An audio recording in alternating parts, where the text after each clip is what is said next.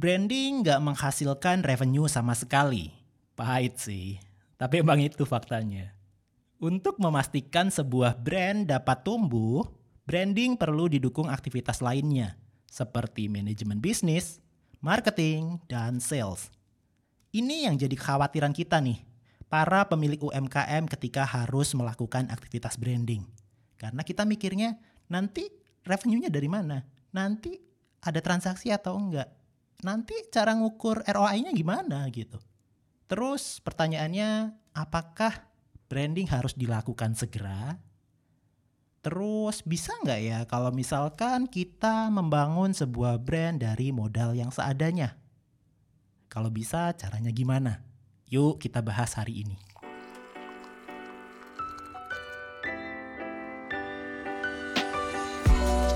Hai, selamat datang di Berondang Branding. Tempat kamu bisa dengerin topik seputar bisnis, marketing, kreatif, dan segala hal di antara ketiganya. Bareng saya Lintang Noviantara, setiap hari Senin, di sini kamu bisa dengerin insight yang mungkin bermanfaat untuk pertumbuhan brand yang sedang kamu bangun. Bro, dan branding. Karena kalau terlambat, pertumbuhan brandmu bisa terhambat.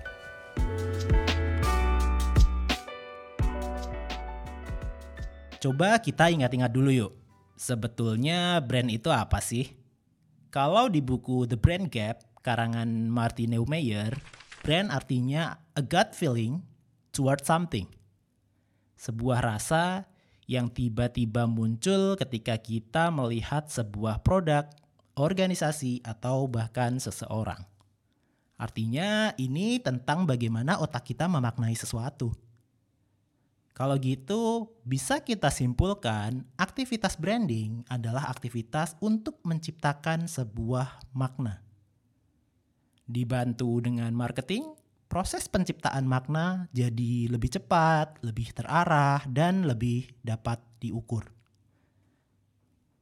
Proses mempercepat, mengarahkan, dan mengukur inilah yang kadang butuh duit lebih banyak makin pengen cepat, makin pengen terarah dan bisa diukur gitu, itu makin banyak duit yang kita butuhkan. Kalau kita mulai bikin brand dalam korporasi yang besar, jadi kita ngebangun portfolio sebuah brand di under corporation yang gede banget gitu ya, itu pasti budgetnya udah ready tuh. Tinggal kita susun perencanaannya, tinggal kita susun anggarannya dan belanjakan sesuai plan. Tapi di kondisi UMKM kayak kita, proses branding, marketing, dan manajemen bisnis selalu kayak ayam telur. Bingung mana yang duluan.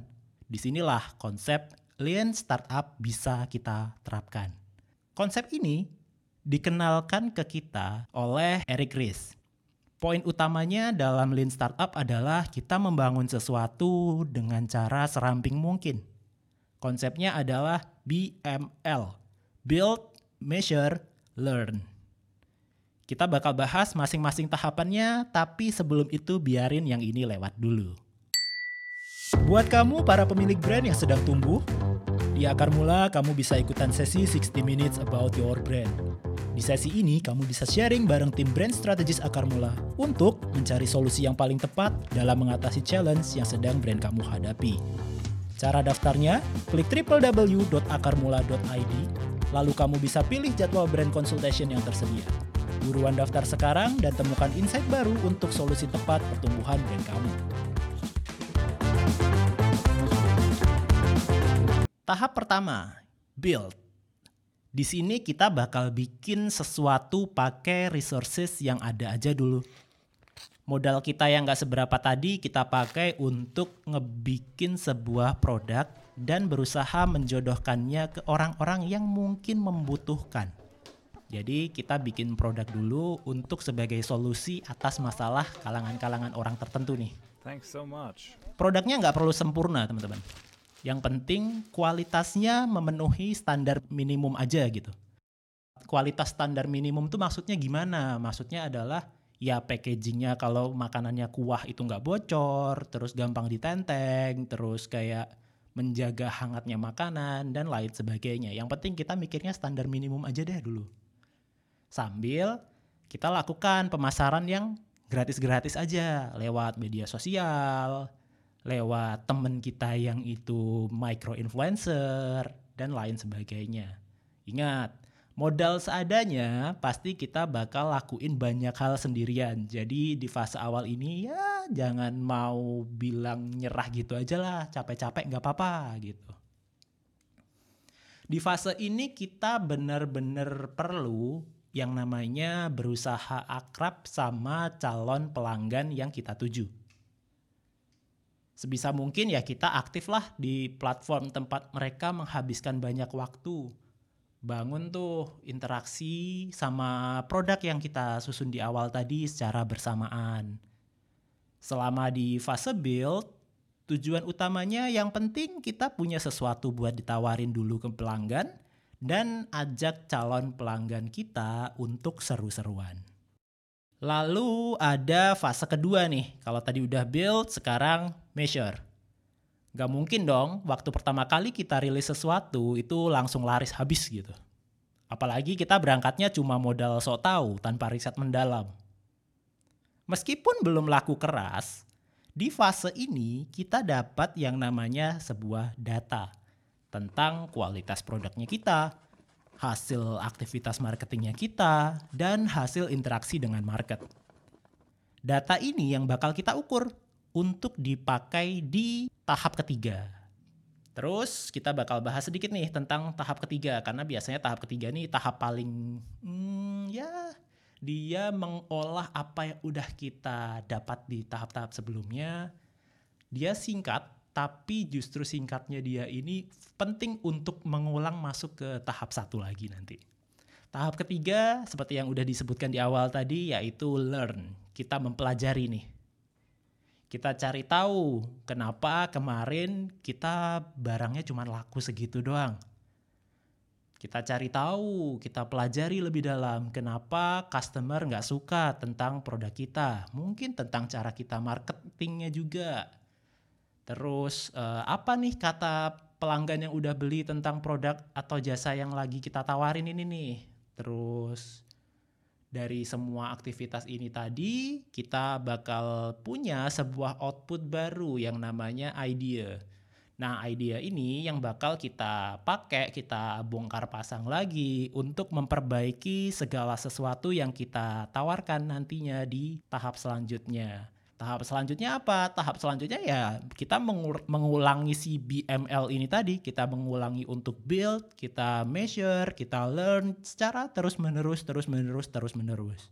Kegiatan ini perlu kita lakukan berulang-ulang sampai produk atau jasa yang kita tawarkan bisa jadi sebuah produk market fit. Produk market fit itu apa?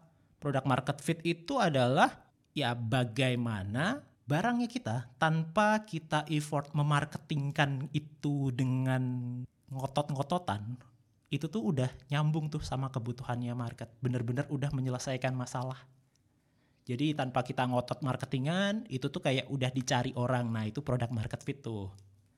Bukan cuma bakal ketemu produk yang fit tapi karena di proses BML ini dari awal kita melibatkan audiens untuk memberi feedback Idealnya semakin sering diulang, semakin interaksi brand yang kita lagi bangun ini semakin seru nih sama audiens di sekitar kita. Oke, kita sampai di ujung episode kali ini. Seperti biasa ada kesimpulan. Kesimpulannya apa nih?